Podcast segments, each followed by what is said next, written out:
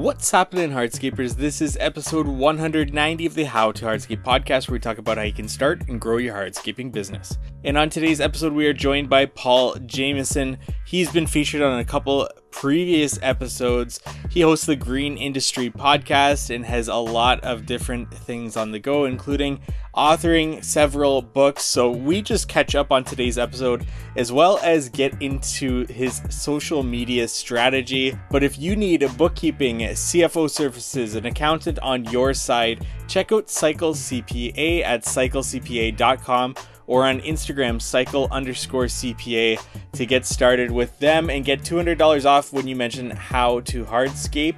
We'll talk more about them later in today's episode. And if you haven't been listening since the beginning of the year, we've been talking about the headquarters software, which will be available for members only on the members only platform. But we also have now hardscapewebdesign.com this is going to help you get set up with a Hardscape website. It is a monthly fee, and you get a beautiful looking website as well as optimizing for search engine results and quarterly reporting on our progress in getting you in those top results. So, if you need a website or you want to revamp your existing website, reach out to us at hardscapewebdesign.com. And without further ado, let's get into today's episode. Today we're joined by Paul Jamieson. He is a podcaster, author, uh, Instagram star. Uh, Paul, it's been a while since you've been on the show, but you have been on two or three pre- previous episodes.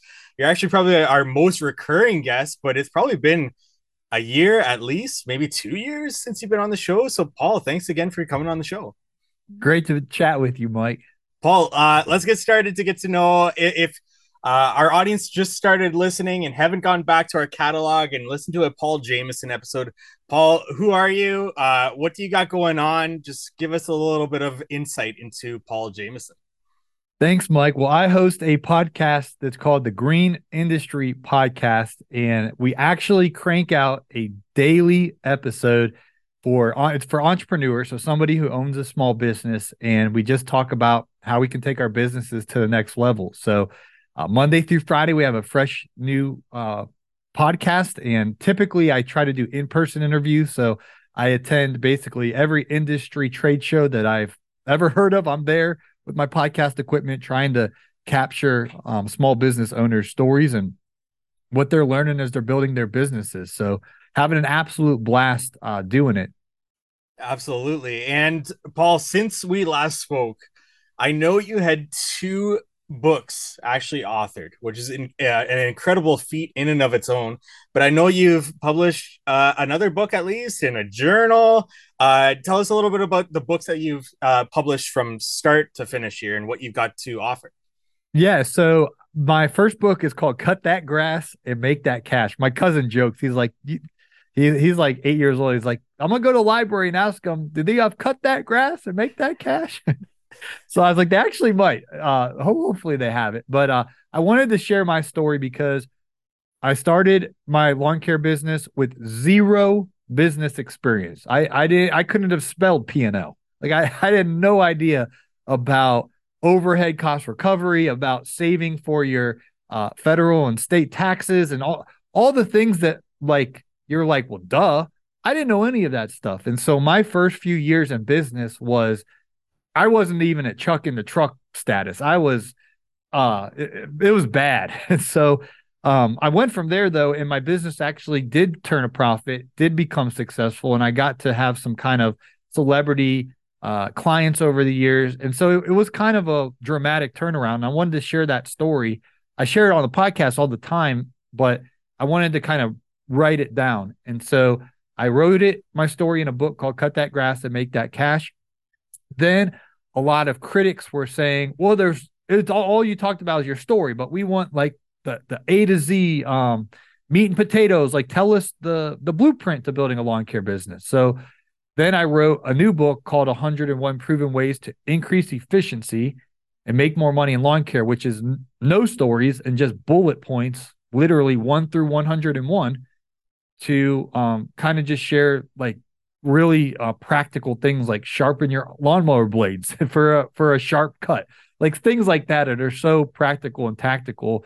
Um, so that was that book, and I also did a third one called Best Business Practices for Landscapers that highlighted success that I've seen from people I've interviewed on my podcast. Uh, a hardscaper we featured in the book was Andy Mulder, um, because he's built an impressive um, business and family, and I wanted to highlight that. And uh, Brian Fullerton's a long guy, but I, I featured him in my book and talked about uh, goal setting and things of that nature. So that book's more about the success of others. So I've kind of rounded all three of those out. And eventually I'm going to have a revised and expanded to cut that grass to make that cash with an emphasis on knowing your numbers, um, which I've found for my audience is like one of the biggest pain points alongside with what you recently mentioned about finding employees. So listening to my audience over the years, I think the two biggest struggles that small business owners have today is understanding the business part of the business and then actually finding someone who's going to show up.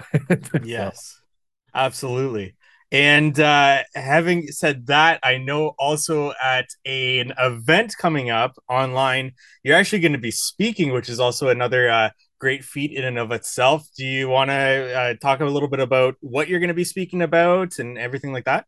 Yeah. So I'm going to be speaking about how to get reoccurring customers. So I'll give you my my notes to the speech. so hopefully it'll turn out all right. I, I think speaking on stage is more fun for me because you can see people. And so like it's a live event, but like speaking to a webcam just doesn't get me all fired up like a live event. But nevertheless, I'm excited and very grateful uh, to be a part of this event. So I'm going to share about um, how do you get a repeat customer? Well, number one, you need to do a great job. If you don't do a good job, they're not going to get repeat work. So you got to wow them with excellent work. From there, you need to communicate and let them know that you off the other services that you offer. And then my third point is you need to market. So you need to know how to do email marketing. You need to you need to know how to upsell and cross sell your services. So that's my um, bullet point. Three things I'm going to share at the event is learn how to market, upsell, cross sell, make sure you know how to communicate to your customers on the front end of everything that you can do to serve them. And then number one is you got to do a good job or otherwise they're not going to want to rehire you. So having been uh, an owner operator yourself with uh, lawn care you grew a business that i know we've talked about on this podcast before where you had uh, the specific clientele that you seemed to actually wanted to attract. Um, was that purposeful when you were growing your business to attract that clientele and to grow your business with that clientele? And uh, what what did that do for you yourself your business as you continued to grow that way? Yeah so i would like to give the sophisticated answer mike that it was purposeful. Um, it was uh, luck or fate or blessed or wh- whatever word you want to use to say you're the luckiest guy ever whatever. So what happened was my buddy and he wasn't my buddy he I lived in this apartment complex. No, nothing to be impressive about. I don't know if you follow. Do you follow NBA basketball? I do not. Okay. Unless well, the Raptors are winning. Okay. Well, there. This has nothing to do with what you asked me, but Allen Iverson, the basketball player, lived in my apartment complex because he blew his two hundred million dollars he made in the NBA. He's living in an apartment. But anyway, it wasn't even a nice apartment. It's just a regular run of the mill apartment complex. And there was this fellow that lived there. I don't think he even had a job. He seemed like kind of a deadbeat or whatever his name's Vic. And one day I, I, come home from work, I'm all sweaty, dirty. You know, I drove a Ford F 150 and, and, and Vic's just sitting there smoking a cigarette. He's like, Hey, can you help me move a couch? And I'm thinking I'm trapped because I, I lived on the top floor. So I got to walk past Vic to get to my apartment and I'm not doing nothing. He saw that I'm just came home from work. So reluctantly, I felt trapped that I had to say yes that I could help him move his couch. So I thought he meant let's move it in his apartment. You know what I mean?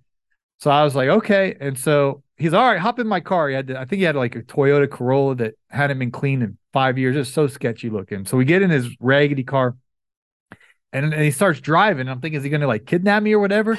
And the next thing you know, we arrive at one of the nicest neighborhoods in Atlanta. The Matt Ryan was our quarterback at the time when he was good, um, football player. He lived in there. Little Bow Wow lived in there. Um, all these rap. I, I don't know if you guys are into hip hop or whatever, but that the famous people lived in here. The um all kind of famous people live in this neighborhood. And I had heard about it, but I've never, you know, had access. You have to go through a security guard um to let you in. So we go in this fancy neighborhood. I'm like, oh my gosh, you know, looking at all these mansions. And so we get to his sister's house, and the couch was actually at his sister's house. He didn't tell me that wisely because I would have told him no. So we get to his sister's house, and I have no etiquette. So I just blurt out and say, Hey, who takes care of your lawn? And she's like, Oh, whoever. He's not doing a good job, whatever. It's like, ah, oh, what? Give me a shot. You know, give me that bat. I'll make it look. I just sold, I just pitched her, sold her, gave her my card. Lo and behold, she called me. And she happened to be a real estate agent in the neighborhood. So I did a good job for her. Word of mouth. She started referring me to other people in the neighborhood. I so I anyway, I picked up eight, nine, ten yards pretty quickly in this really fancy neighborhood as I, I guess they call it the the imposter syndrome. I was an imposter. I, I didn't know. I didn't. I wasn't ready for this caliber of work. You know, right. like these people had infinity pools and, and tennis courts and lakes in their backyard. Like very nice houses. I literally picked up this yard and um they had like a separate house connected to the house for the tennis court. Like I'm I'm out there mowing the grass. Like, how did I get here? Whatever. So I'm out there figuring it out on the fly. And it just so happened that one of the next door neighbors was the Atlanta Falcons defensive coordinator. I picked up that property and then I started from there. I did start learning how to actually do a good job and figure it all out. And um, then I just started the Atlanta Falcons, our NFL football team. I started doing a whole bunch of the the head coach, the defense coordinator, the captain, a bunch of the players and coaches. And um, it was not by purpose or design or marketing strategy. It was I was at the right place at the right time to say the least. So gotcha. And then having said that, what what was the difference in the client mindset in um not just like the hands-on properties differences but the actual clients themselves what was the difference between those clients and the clients that you were serving before then yeah so the the one percenters the the, the really rich people and they're all different so they're not some of them are very kind and and and um humble and some of them are arrogant and I don't I didn't really like being around them. But um one guy had a Ferrari and a Lamborghini in his garage stacked on top of each other because he only had a three car garage. He had this car thing that you stack cars on and I'd like look yeah, I'd be trimming the hedges like an extra long time just like looking through the window into his garage like that's crazy. And so um those folks money's not the issue so convenience is the issue, professionalism that they can trust you to be on their property. Um, they don't ask like what's the price, like they're gonna price shop you. It's just like who's gonna do a good job, like highest quality, reputable guy kind of gets it. So by the time I started doing the Falcons, I had stepped up my game tremendously and, and learned to wear khaki pants and a golf shirt tucked in and like I, I didn't have um you know uh, t-shirt on that was untucked. Like I was, I looked very professional and I acted professional and I did professional work. So I think that's what brought the longevity is is doing a professional job. And I remember at back in the day, I was doing a hundred dollar off if you referred me to another client, and I literally had um, the football coach kind of chewed me out. He's like, "Enough of this hundred dollar shit." He's like, "We're paying you full price and just do a good job." You know, darn it, and like he'd cuss at me, but like because they were they were thinking if I gave them a discount, I wasn't going to do a good job. They wanted to pay me what I thought I was worth because they wanted a good job. They weren't they weren't trying to save a dollar. They wanted good work. So it was it was a big paradigm shift for me. Like bring your A game and do a good job type thing. Yeah, and uh, you did mention that not all of them are the same, and some are humble, some are arrogant when it comes to having taken on one of those clients how, how do you figure that out? How did you go about discerning whether or not like they were in one of those two categories and whether or not they were a client that you want to service and a, or a client that you didn't want to service? Or did you go about it where you know what you're in that area you're going to sign everybody up and since you're a recurring service you're actually just going to vet them that way. Once they sign up, you're going to figure it out as you go and cut the ones that you need to. What was your sort of process on all of this in terms of vetting your clients? Yeah, so pretty much the vetting process was they had to live in this one particular neighborhood because one of my mentors, as I started getting these breakthroughs, he's like, Jameson, you need to come in through the gate at 8 a.m. and you don't leave until the afternoon, you know, late afternoon, but you don't leave the gates of this neighborhood all day. You, you pack your lunch. He's like, you don't do any business outside of this gate because to to get into that, and I'm sure Toronto has the neighborhood you know, I don't know where Drake lives or whoever, but like there's a neighborhood in every city like this where it's where the richest people in the in the area live. And if you can get in that neighborhood, you don't want to leave that neighborhood to go service somewhere else. So that was my vetting process. If a new customer called me and they lived in that neighborhood, I hopped on it because really all I needed to do, uh, shout outs to Jobber, I get their card on file and I'd explain to them it's we'll charge it on the first of the month, this amount for these services, and then we'll charge extra for your seasonal flowers. We do begonias in the spring, we do pansies in the fall, we do, you know, pine straw or mulch, you know, in the spring. And I, I just tell them the program. And, you know, without fail, I learned this from the lawn care millionaire from uh, Service Autopilot that you had to get a card on file. And so, really, once I got their card on file, months would go by before I would talk, you know, talk to them. It would just be a simple text like, hey, we're doing seasonal flowers. Do you want pink and purple or pink and purple? Do you want purple and yellow? Don't do pink and purple. I, I do uh, yellow and purple. But um, I shoot them a text like that, and they say, yeah, we're down. I'm like, okay, you need X amount of flats. It'll be this price. We'll just charge a card on file. Boom. So even if they were arrogant and I didn't like them, it, it, was not too much different because I was just getting their card on file and I was doing what I was saying I need to do. And there was really little communication that needed to be done once I was in. And the ones that I did like, you know, when they would drive by and wave and bring me a sweet tea, you know, an Oreo or whatever, I, I, I enjoyed those little communications with the customers, but um, I didn't discriminate I I served the people that I didn't like, and I served the people that were very kind. Um, but at the end of the day, it's not like hardscaping where you're back and forth, back and forth, where you probably need to really talk to them a lot. It's like, here's what we're going to do to maintain your, your property, and you really only need to communicate very sporadically. So, I just want to take a break from today's episode to talk about our sponsor, Cycle CPA. You may have a CRM or project management software in place, but what data are you using to ensure your estimating is accurate? Having a proper accounting setup and accurate bookkeeping done is key to understanding overhead expenses and other costs that must be recouped in your estimates. Cycle CPA is a remote bookkeeping and CFO firm that helps to connect the dots from the financial reports to the hardscape and landscape data needed in order to reach high profits. They provide landscape and hardscape industry benchmarking, job costing financials by service line, advisory meetings, and much more. Cycle CPA's team of accountants are specialized within the hardscape and landscape industry, and you can visit them at cyclecpa.com and for $200 off, mention the How to Hardscape podcast. Now back to our episode. Did you ever have a horror story during that time and this is a question that i like to ask every business owner because with uh, owning and operating a business typically comes those times where uh, you're in a situation that you don't want to be in and you got to get through it and uh, so a horror story from that time in servicing those clients where uh, something happened whether that was with payments ongoing basis or something on a property that uh, you wish you probably wish you didn't happen yeah, my biggest mistake uh, was I did I did warranty sod, which afterwards I never warranty sod anymore. I take a picture of it being green when we put it in, and and it's your responsibility. And I triple communicate this to the client. It's your responsibility to um, maintain the sod once we put it in because in Atlanta it can be 90 degrees Fahrenheit and higher for multiple days in a row, and if you don't water that grass twice a day, it's going it, it is going to dry out and die. And so I had planted sod for a gentleman, and he put pressured me. He's like, "You're going to warranty it, right? You're going to warranty it, right?" And I had never done a big sod job before. It was over. I think it was ten pallets or eleven pallets. It was a this was the biggest sod job of my life, and I really wanted it, and I really needed the money. I was broke at the time, desperate, which is a bad bad ingredient as a business owner. You make dumb decisions when you're broke and desperate. But I was, and so I was like, of course, it's of course, because I just I needed to get that big job because I needed a, a shot of cash flow.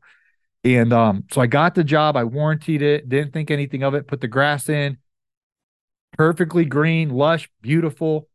And lo and behold, this guy didn't water it enough. And I was so busy, I wasn't checking in on it. And then I get the call, hey, my grass is dying. And and then it, it was, and he's like, "You said you're gonna warranty. I want to fix now." And this guy was a jerk. Oof. So I re I pulled all the grass out. Ten pallets is a ton. Hauled that away. Brought ten new pallets, and now I'm in the red on the job. Mm. and we put it in this time. Then we have a literal historic drought in Georgia, like record breaking, doesn't rain for how many days, super hot, and there's water restrictions of how long you can water. It dies a second time, which was completely his fault. He did not water enough and he was blaming it on whatever. Puts the pressure on me. He's like, You got to make this right. He was so mean. I mean, we were like getting like uh chewy. I want to chew him out, but he'd chew me out like to my face. Like he's ready to throw down and beat me up. He was a big guy too. So then, literally a third time, I put the sod in. I lost so much money on that job. It was zoysia sod too, which is the most expensive. And he lived on this hill. You couldn't uh, even wheelbarrow the sod back because down the, the stairs you had to carry like one roll at a time. Oof. It it was the worst job of my life, financially, emotionally, every aspect of life. I I was a grown grown man, Mike, in his backyard crying. Like I'm yeah, not I'm not gonna be ashamed. I I was shedding tears because I had all these other people calling me who would have paid gladly paid me a profitable rate to do work. And I was sitting here three times putting in, you know, 30 pallets of sod, losing so much money. But I learned a valuable lesson that I'm not going to ever warranty a living organism in our climate. Like they're going to have to be responsible to water. And of course, I explained that to them. If it dies, it's on you. And I always take a picture. Um, of it being alive when I put it in. So they can't say, well, you planted it and it was dead. No, I got proof. So. Well, that's, that's a great story to share too. And uh, for people to understand that, Paul, you've released well over a thousand episodes now. How many episodes are you on in Green Industry Podcast? Green, Green Industry, we're at 890 ish, somewhere. Oh, there, okay. So I thought I thought you were closing in on that thousand. We we should hit that this spring. So spring, gotcha, gotcha. So uh, close to a thousand episodes. That means you got a lot of people that you've spoken with uh, through that time. Uh, what are some things that have really stood out to you that you've interviewed people, whether that's guests that you've had on that uh, maybe it was just their mindset that really stuck with you, or certain things that guests have said along the way? But what are those sticking points as uh, you close in on that 1,000 episode mark? Yeah, so I think the elephant in the room in our industry is leadership. It's so hard to find blue collar workers to go out and work in the elements, you know, the cold of your country, the heat of living in the South here in the USA. And the, the fact of the matter is, it's hard to motivate people to go work outside, do backbreaking manual work, not literally backbreaking. You know what I mean? It's tough. Yeah. On the hardscaping side, I'm sure it's difficult, but on the the lawn mowing side and the landscaping side, I mean, it is tough to sell that. And so, what I've picked up on with people that I've interviewed that have built teams, I'm talking multiple crews, multiple teams. I find that interesting of, of how do you incentivize that foreman to stay with you, that that crew leader to to want to work for you. So those have always stuck out to me because I, I do some one-on-one coaching on the side, and guys are calling me like, you know, so and so quit last week because of this, and like I don't know what to do. And it's like it happens so frequently. So I always appreciate a, a guest who's built a good culture that has stability. You're not going to always have perfect uh, a, a retention. There's going to be attrition. It's inevitable, but there's folks out there that have really figured it out. Um, Jay Jacobs comes to mind in Illinois. He's got multiple crews, and some of these people are in college, and he knows and they know they're just going to be working for the summer. But I actually have a picture of Jay Jacobs' uh, crew on my refrigerator. He's got like 12 people. They're quality folks, and, and they've built a really good business with a really good team that wants to work there. And so, interviewing guys like that that have figured out the leadership component, I think, has added a lot of value uh, to anyone who listens. And then on the business side of things, I'm always interested. In, and there's a phrase that I've probably I've done over 800, close to 900 episodes.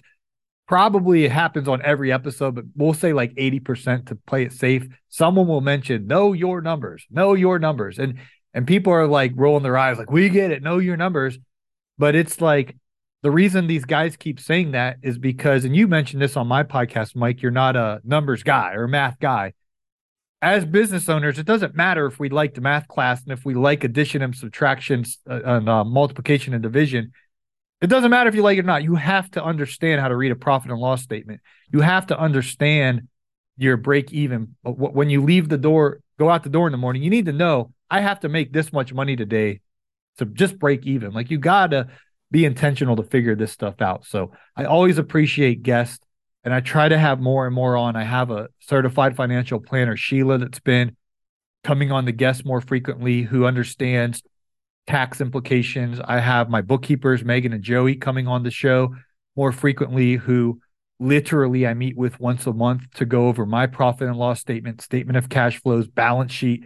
Like when I started out my business, I didn't know the difference between, you know, a profit and loss and a statement of cash flows and a balance sheet. And like, um, and and it was so hard to find like someone who would explain it to me simply, like not talk like some educated scholar, but someone who could be like, okay, here's how we understand this, Paul. And and like um so anyway, I appreciate guests like that that that have a heart of a teacher who are able to explain these kind of complex matters and make them very simple of, of how to save your business taxes routinely so that I know Canada is probably different than America and even in USA California is different than Florida but uh, all of us have to be setting money aside to pay those accurately and, and in full on time. And so having guests come on talk about all that stuff has really stood out to me. So I've heard episodes before where you're interviewing a, a company that's not a lawn care service provider, like an equipment company or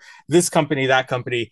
And uh, a, a topic that comes to mind that you plays off what you just said there is how they actually inspire their employees to buy into the company to create that company culture. And it's a little bit different. What what are some things that you think the green industry as a whole can borrow from these established companies these uh, equipment companies or software companies that you know their their employees just seem so bought into the idea of spreading awareness of this company because of the value that they're providing and so on and so on. What can we as green industry business owner operators borrow from these companies to implement into our business to create that buy-in? And i ask also for myself because i'm also trying to work on this too.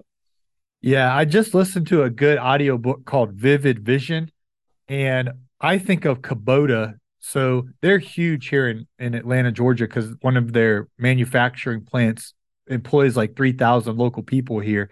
And my friend Beth, um, shout out to Beth Stanford, um, she is a marketing manager at Kubota. She just celebrated three years at Kubota. She posted on LinkedIn today, like three, you know, she's just praising Kubota. Like she is thrilled to get to work there and be a part of hashtag Kubota country. And like she's pinching herself that she gets to work there.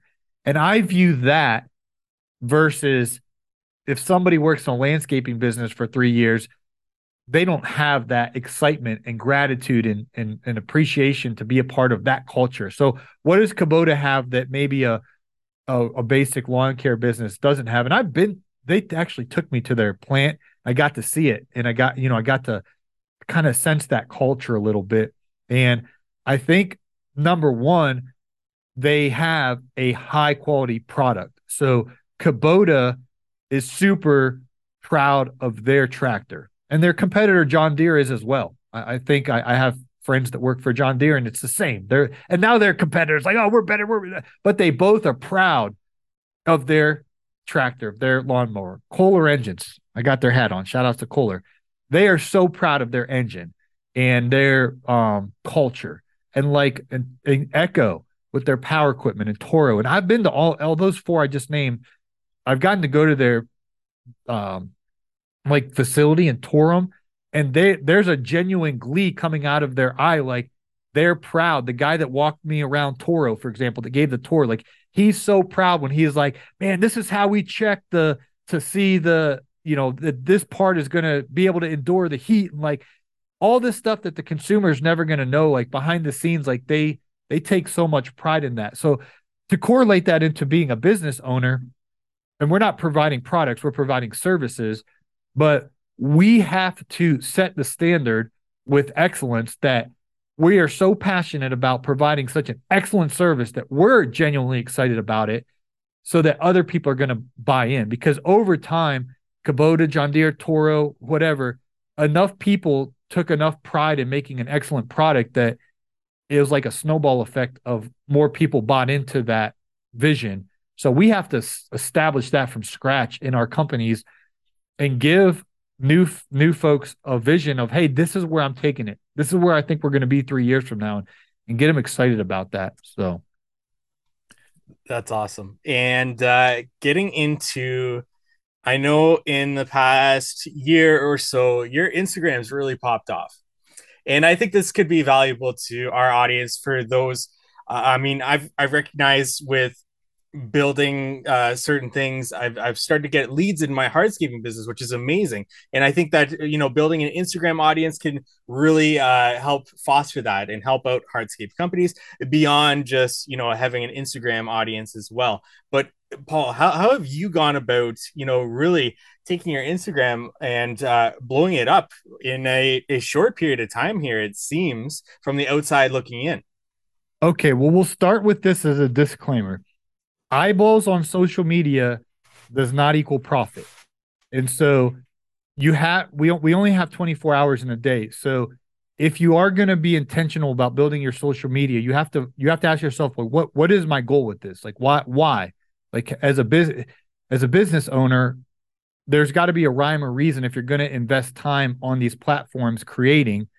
Um, so let me just put that out there. It doesn't matter. You, you to have a whole bunch of uh, Instagram followers, TikTok followers, Facebook followers, or friends or whatever.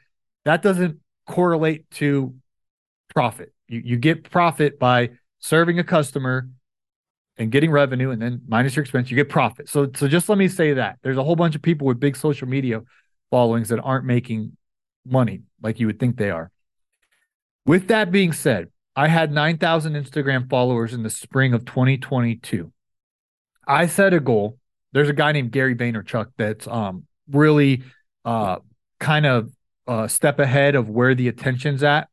And so he's talking about you got to master short form vertical content. You got to master short form vertical content. He cusses a lot, but that was the summary of what Gary Vee was saying. And he's like, you got to be posted three to five times a day, like on, on like one platform, like three to five TikToks a day. I was like, okay, there's no way I'm going to post three to five times with my schedule right now because I got a lot going on in my life. But I said in the spring of 2022, I said, I'm going to set a goal of publishing one piece of content a day, but I can only do one platform because my personality, if I try to do stretch too thin, I'm not going to be able to get it all done. Eventually, I'm going to lose momentum. So I said, okay, I'm going to pick Instagram. I'm going to publish one Instagram reel a day for 90 days. That was my goal. I'm not going to evaluate how my performance is, how many views I get or likes or whatever they have, the metrics. How I'm going to measure success is after 90 days, did I publish without fail every single day for 90 days? And I set that goal in the spring and I started off with 9,000 followers. So I also studied these algorithms. The way they value if they're going to promote your video is something called watch time or um, audience retention. So there's a graph.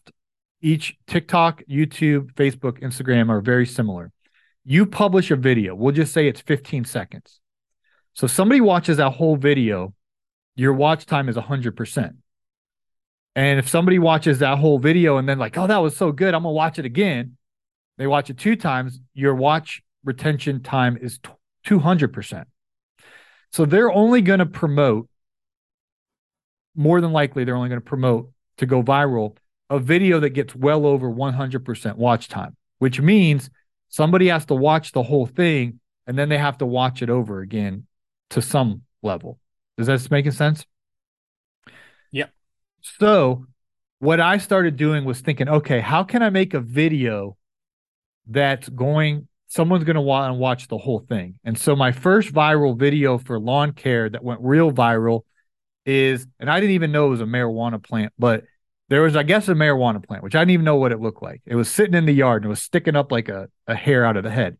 And my friend Jason Carrillo, you can see the mower coming up, coming up, coming up.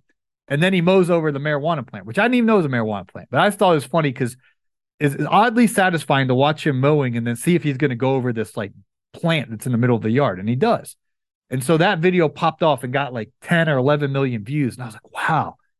And then I started putting out more and more videos. But at my with each video, I would ask myself, how can I get them to watch this whole video? And so some videos were joking around. We like blew grass on people's houses.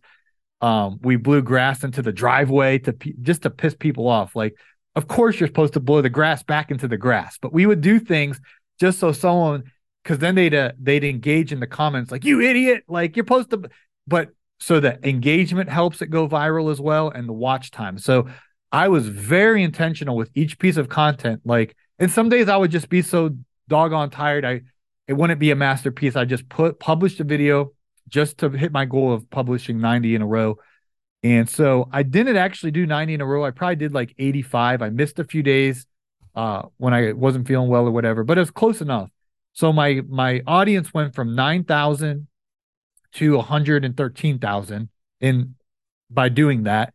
I had John Deere reach out to me. I had Lowe's Home Improvement reach out to me because when you have over 100,000 followers, you get on the radar of a lot of these companies that are looking for social media influencers and things of that nature. So, um, I've learned a lot. So now I'm taking it to the next phase where I'm adding TikTok, I'm adding Facebook Reels, and I'm adding YouTube Shorts, and I'm going to try to publish like I was on Instagram Reels on all four platforms and I hope I don't get burned out, but I'm going to try to take the success I had on Instagram and and do the same thing with again the focus needs to be on um having a good hook at the beginning of the video to cat to bring them in. That first 1 to 2 seconds is so important. And then doing something to make them want to watch the whole video. And if you can do that then you put yourself in position to to go viral. But also it's not just about going viral it's about showing up and being consistent as well. So um i could i love algorithms and co- social media and content. So if you have any other questions i'd be more than happy to talk about this but that that answers your your um question in a nutshell of how i went from 9000 instagram followers which took me 10 years to build that to in three months yeah. um 10x in it do you need a new website but don't want to eat the upfront cost of having one built for you? Do you want to get to the top of search engine results and start building leads from people searching for your services in your service area? Then check out hardscapewebdesign.com. This is built by us and for hardscapers. So we will build you a hardscape website and do what we can to get you on the top of search engine results over the years, I've built howtohardscape.com and got this website on the top of search engine results in several hardscape keywords, as well as my own local business to ensure that I'm as close to the top of those search engine results as possible. So if you need a new website this year, reach out to us, hardscapewebdesign.com, and see the services that we offer there and the monthly package that we offer as well. Now back to the podcast. Well, I got tons of questions that come from that just that just came up in my head here. I do want to respect your time though, so I won't ask all of them here.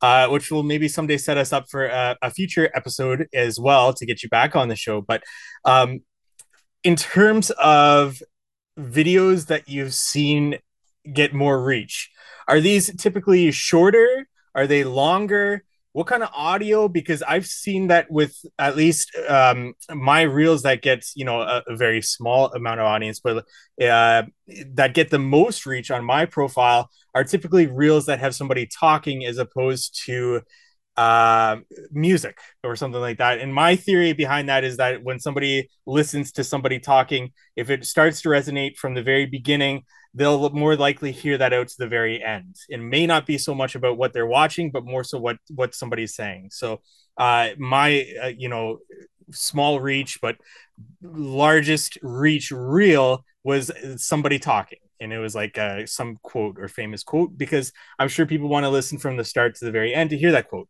what's your experience in that paul in terms of audio and length of reel that has typically you seen the most reach yeah. Um, let me shout out my Instagram coach. So I hired an Instagram coach to consult me because I'm like, I'm at 100K followers. How do I get to a million? I hired a guy. His name's Hey Dominic. He's on Instagram, he's on YouTube.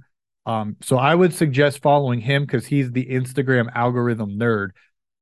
The trending sounds are really good. So Hey Dominic like teaches to have if you're just starting to have six different content buckets. So try some with trending sounds that are just music. Try some that are trending sounds that are audio. Like, hey, Mr. George, this guy's no good. No good operator. Like those ones are funny or whatever the voice is. The problem with the voice ones are you're you're limiting yourself to the English market. So I get a ton of views in India and um uh you know all kind of countries that don't speak English because it's oddly satisfying no matter what continent you live on to watch something transform and look better whether it's mowing grass or or a time lapse. If i was in the hardscaping world oh my gosh i would be time lapsing every little job and putting a trending sound because that's oddly satisfying to watch.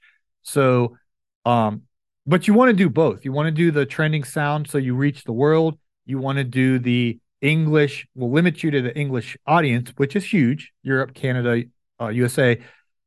But um, there's an app I use called vidIQ Viral. It will show you the top 100 trending sounds, and they'll have like arrows up or two arrows up if something's trending up.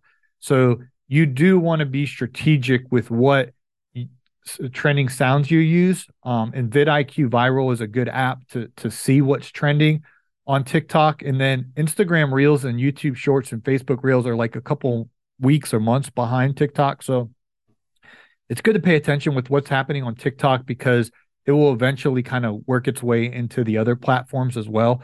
So that's a really good app to use to find out the trending sound and then do some original ones where there is no trending sound. Um, it's just original content. So uh, what I like to do is tr- try all of them. Mm-hmm. And then if I see one really popping off, then I'm like, okay, I'm going to do more of what's working. And if you go on YouTube um, and you look at a creator that you like, they have when you're looking at their videos, there's a button that says recently uploaded, and then there's a button that says popular.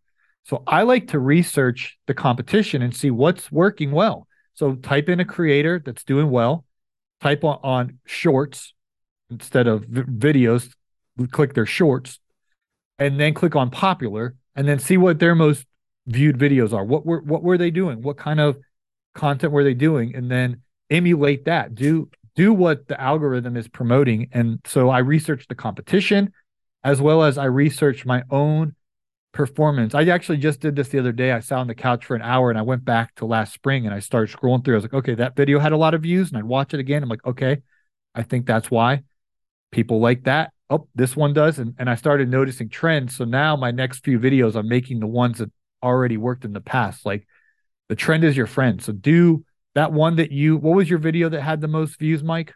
It was a Pablo Picasso quote. I don't know if you've heard not not an actual Pablo Picasso quote, but somebody saying like uh, one day Pablo Picasso was sitting in a cafe and a girl came up to him and asked her to re- do a sketch and he did a sketch and asked her for a hundred thousand dollars and blah blah blah like that. And you had a, a hardscape time lapse to that or yeah, it was a fire pit being built.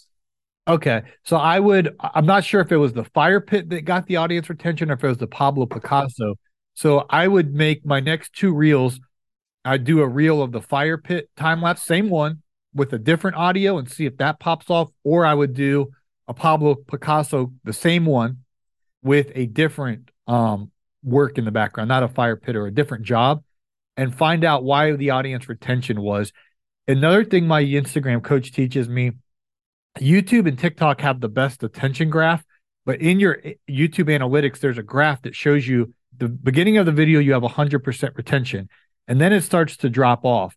So you want to look at those graphs and see at what point in this video did the, the biggest drop off take, and then go back and watch your video and be like, oh, at the six second mark, I should have, everyone started leaving. I should have switched scenes then or whatever. And so you want to really study your analytics of the the audience retention because again you want them to watch the whole way through the video. And so it doesn't matter necessarily.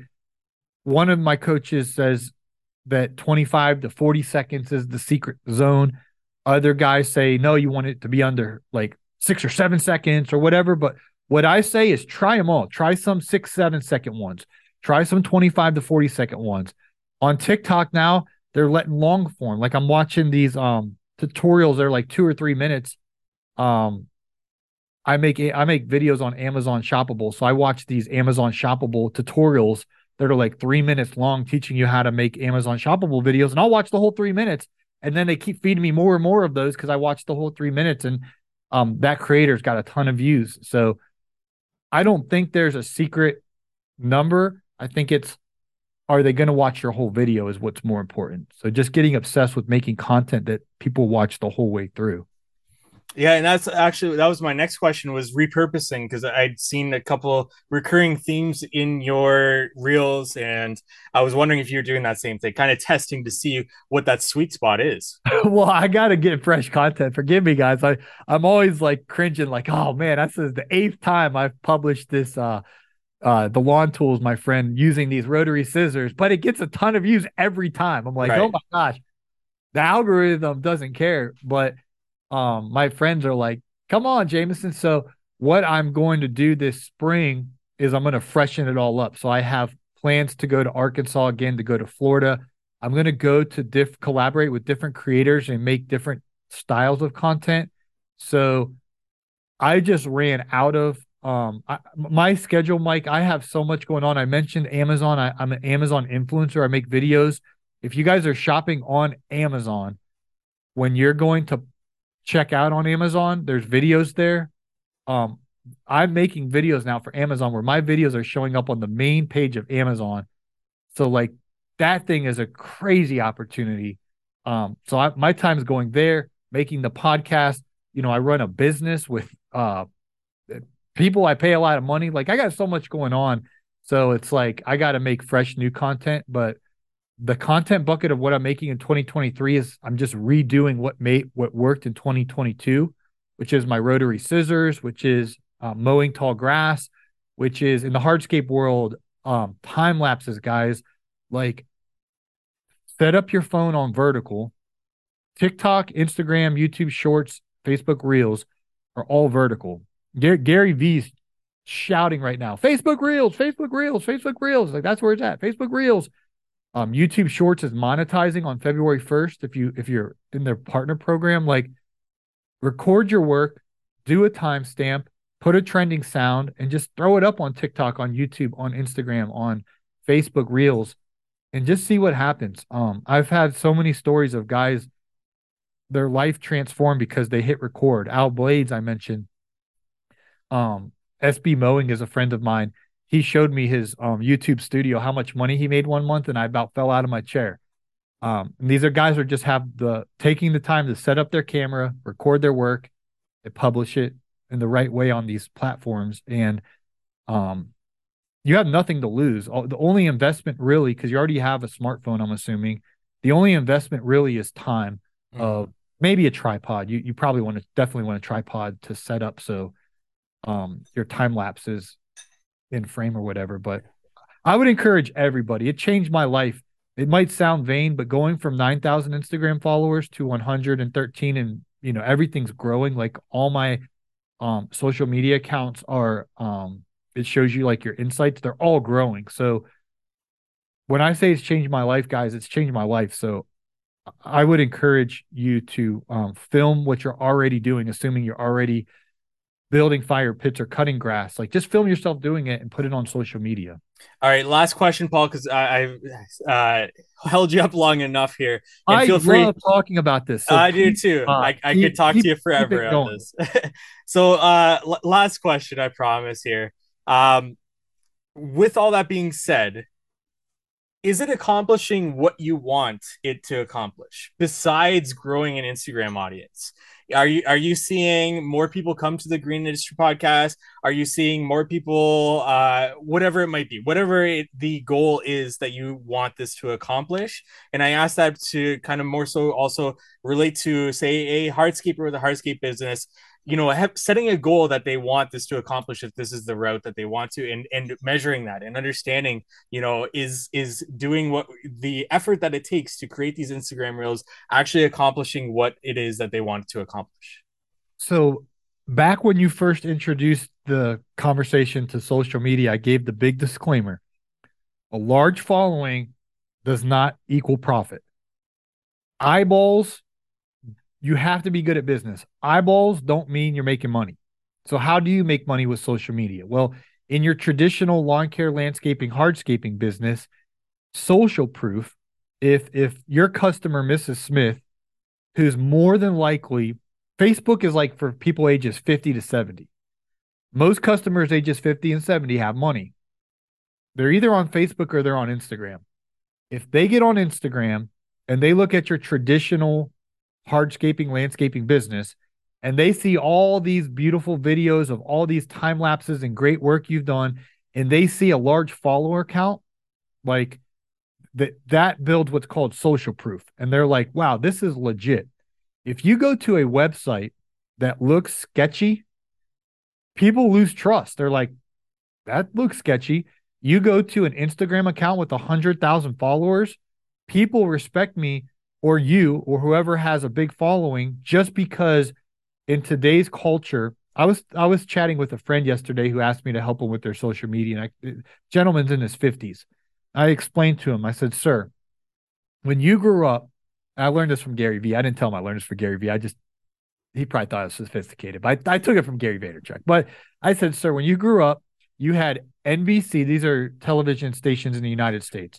You had NBC, ABC, CBS, and Fox. Those are our four. It might be different in Canada or Europe, but those are our four major stations in the 80s, 90s, and early 2000s. I said, sir, because again, he's in his 50s and I'm trying to convince him to get on TikTok. I said, sir, today TikTok has replaced NBC, Instagram has replaced ABC, CBS has been replaced by Facebook and YouTube. Replace them all. They're wa- they're not watching ABC, NBC, whatever. They're watching YouTube. They are watching YouTube. They are watching these. So I explained to them, you you need you need to be on these. And so back to the back to the local business and turning a profit. It will only help you be able to charge more if you have high quality pictures, high quality videos, transformations before and afters, beefing up your Instagram account, beefing up your Facebook account. You when you give that quote to a customer and you have all those um you know, you told them, "Hey, check out our portfolio." And they go to Instagram and they see all these really nice videos and a whole bunch of followers. They're going to trust you. So that's how you correlate eyeballs into money on social media in your traditional business. One of the ways.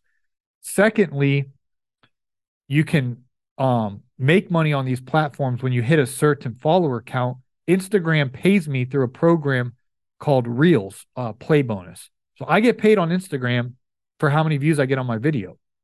I get paid on Facebook. It's called Facebook Reels Play Bonus. I get paid on Facebook. The more views I get, the more money I make. It's a drip.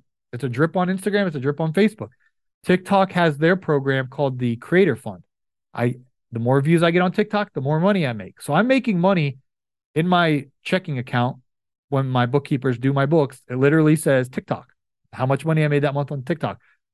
Uh, Facebook is owns um, Meta owns Facebook and Instagram, but on my line item in my checking account, it still says Facebook. So it's nice to lo- look on my bank account, Facebook, and money coming into my account from Facebook. Even the Instagram shows up as a line item in my checking account as Facebook. YouTube has a program called AdSense, YouTube Partner Program, uh, YPP. Starting February 1st, guys, they're paying for um, uh, your shorts. So, you know, on the 19th of every month, or pardon me, 21st, I get mixed up. On 21st of every month, right? They all come in about the same time. My bank account, boom, YouTube pays me. So you can make money directly on these platforms when you start making more views and, and, and things of that nature. So that's like that's like supplemental. This is, sounds like a cheesy infomercial, but wait, there's more. Once you start getting more views, then guess who's going to come knocking on your door? Sponsors. They used to pay a production company to create a commercial. Then they would pay ABC, CBS, Fox, or NBC to, you're watching. We used to have a TV show, you youngsters called Friends, right? It was on, I think, NBC on Thursday nights. So let's say whatever company wants to run a commercial during Friends TV show, they go and they pay 500,000 bucks to the production company to make the commercial. Then they pay millions and millions and millions to NBC to run the commercial. And that's how their marketing budget was allocated. Now, these companies have a marketing budget that's allocated for social media. I was in a commercial pushing a little shopping cart at Target. They paid me a boatload of money to do that. And uh, you guys have probably seen me in Lowe's commercials and other companies. They their marketing comp their marketing budget is for social media. They're looking not to spend their money as much on the traditional TV, but on social media. And so if you can create content for these companies, then they'll pay you. You might say, Well, I don't have 100,000 followers like you, Paul. Amazon, for crying out loud. You don't have, you have to have some followers, but I don't know how much for the Amazon program. But that's a whole nother thing. I make money off of Amazon by putting my videos on Amazon. Um, like on the page where you go to check out to buy something, my videos pop up. If you watch my video on Amazon, then I get a commission. And so there's so many opportunities out there. It's called the Amazon Influencer Program. Uh, you can look it up. It's incredible. So and and I could go on and on. there's more and more and more, but it all starts with starting to publish, starting to get obsessed with your watch time of, of a viewer watching your whole video, and then doing that consistently. And if you pay attention to your watch time and purposefully post videos trying to get someone to watch the whole video, and you do that consistently, you will start growing an audience. And when you start growing an audience, the monetization opportunities will start coming up. But the, they call it the creator economy. The creator economy is getting bigger and bigger and bigger. There's more people. I mentioned Outblades and SB Mowing and Lawn Care Juggernaut and Phil's Lawn Care and these guys. You don't have to go the route they're going where they're making YouTube videos doing their work and making a boatload of money. There's other ways you can monetize this content, but I have benefited from social media financially in a way that I told Mike off air how much money I made last year. And I think I saw Mike like, oh, that's a lot. I mean, it's a lot for me. It might not be a lot for you, but you can make money on social media and um you, you might as well try. So yeah. Paul, this has been excellent. Uh, lots more questions in my mind, but I did lie. I do have one last question to ask you. It's a very short one though, and it's a little bit of a right turn. Uh, somebody you meet somebody, a stranger, and they ask you, "What do you do?" What do you tell them? Um, I say that it, it just depends the setting. Sometimes I say I host the Green Industry podcast. Um, sometimes I say I'm a business consultant. Uh, you know, sometimes I say I'm a content creator. It, it changes. The, the probably the strangest moment. I went into the bank um with credit union a few weeks ago, and my my girl Sarah used to work there. She got a promotion, so now she's working at like the main branch, uh, doing like a. She's not a teller anymore. She's like a fancy bank something or other at the main the main one, and so the new girl came in, and um, who replaced Sarah, and I've never seen her before. I could tell she was new because that's where Sarah's little cubicle thing was, or not cubicle, but you know when you go in the bank, how you walk up to the thing. So the new girl's in there, and I walk in, and I got my money, and I or my check, I, I put it on the thing and, and she sees my name and she looks up at me. She's like, You're Paul Jamison? I was like, Yeah. She's like, My husband listens to you. And I was like, Yeah. So I was like, this it made me feel so good. So I was like, it was it was pretty cool moment. Um, so anyway, I that that had nothing to do um with your question of I don't know what I say because I'm I'm I'm figuring all this out. Um, and this whole Amazon thing just threw me for a loop. Like I uh it's wild the, the the the opportunities with social media, with podcasting, with all of this stuff is just it's just absolutely mind blowing. No other generation, however many thousands of years humans have been on this planet, guys, you're listening to my sound of my voice right now. No other generation has had the opportunities that we have. And one thing I do want to say, Mike, that my coach, because I've hired consultants, I I walk what I talk. I I tell people hire coaches and, and consultants to teach you what you don't know. I've literally hired a sponsorship coach, I've hired a YouTube coach, and I've hired an Instagram coach. Three separate guys. I pay them a lot of money. And because I want them to teach me how to do this stuff with excellence. And they all tell me the exact same thing, Mike. And I want to tell it to you and to anyone else who's still listening. God bless you if you're still listening to the end of this show. Um, the things they tell me is, Paul, create, don't consume. Create, don't consume. Meaning they say it's a destiny killer if you start scrolling through TikTok or Instagram or Facebook or YouTube. Like You don't you you can't afford to do that. Uh, be a scroller. You need to be a creator, and you can't create at the quantity that I'm trying to create if I'm consuming. And so I try literally. I log in, I make my post, try to get out of there. I log into the other platform, I make my post, and I get out of there like I'm running. Um, because if I get on there and I start scrolling, now I'm wasting time. So with social media, I would say don't scroll, uh, create. And then once you create, start watching your previous content and see, man, how why did that one flop? That was boring. That's why. Make another one. Try to make it better. and Try to try to get that that viewer to watch the whole thing. So um, that's that's what I want to leave you with is be a creator, not a consumer when it does come to social media. Excellent way to wrap things up here. Paul, thank you so much for your time. Thank you so much for going through all that and, and dealing with my questions here. Where can our audience go learn more about you? Where do you want to send them to? Yes. Okay. So YouTube is where I'm trying to build my channel. Instagram's popping, TikTok's starting to really pop off, Facebook is popping. All, all of those platforms are soaring. But on YouTube, my problem, Mike, was I started a channel in 2000, like 11 and 12, and I started making sports content on that channel. I was talking all about my favorite sports teams, and then I just started making like random like vlog, like lifestyle vlogs that no one watched, but I had fun making them, and uh, you know, just like follow my day. Then I started making lawn care content, and anyway, my my YouTube coach is like, Paul, your your channel's fragmented. You had people that came in from the sports you had people that came in through the the lifestyle vlog. You had the lawn bros come in, and the the channel's fragmented. So basically, he's like, you have to start a, a new channel where you only post lawn care videos from day one, lawn care business tips from day one. So I started a new channel. It's called Green Industry Podcast. I only post um, business tips, tactics, you know, interview other guys. Mike, you'll be on my channel here. And so that channel is called the Green Industry Podcast. I started from you know scratch, and we're building that thing. So um, head over to Green Industry Podcast on YouTube, smash that subscribe button, turn the bell on for notifications, and, and follow me over there. I'd really appreciate. It. I'm trying to get that thing up and up and going. And and I set a goal to hit a silver play this year. So um, I'm going to try to try to get that uh, silver play button. That's a good, uh, excellent goal. And uh, if you got any value from this episode, go check that out. YouTube Green Industry Podcast. Paul, thank you so much for joining us here.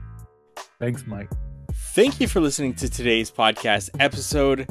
Once again, go check out Paul at Green Industry Podcast on Instagram. See what he's got going on there, as well as his podcast, Green Industry Podcast. And if you need an accountant, bookkeeper, or CFO services for this coming season, definitely reach out to Cycle CPA at cyclecpa.com or cycle underscore CPA. Let them know how to Hardscape sent you for $200 off their services there. And if you need a website, then hardscapewebdesign.com. Get more information there. And we look forward to meeting with you next week on the How to Hardscape podcast.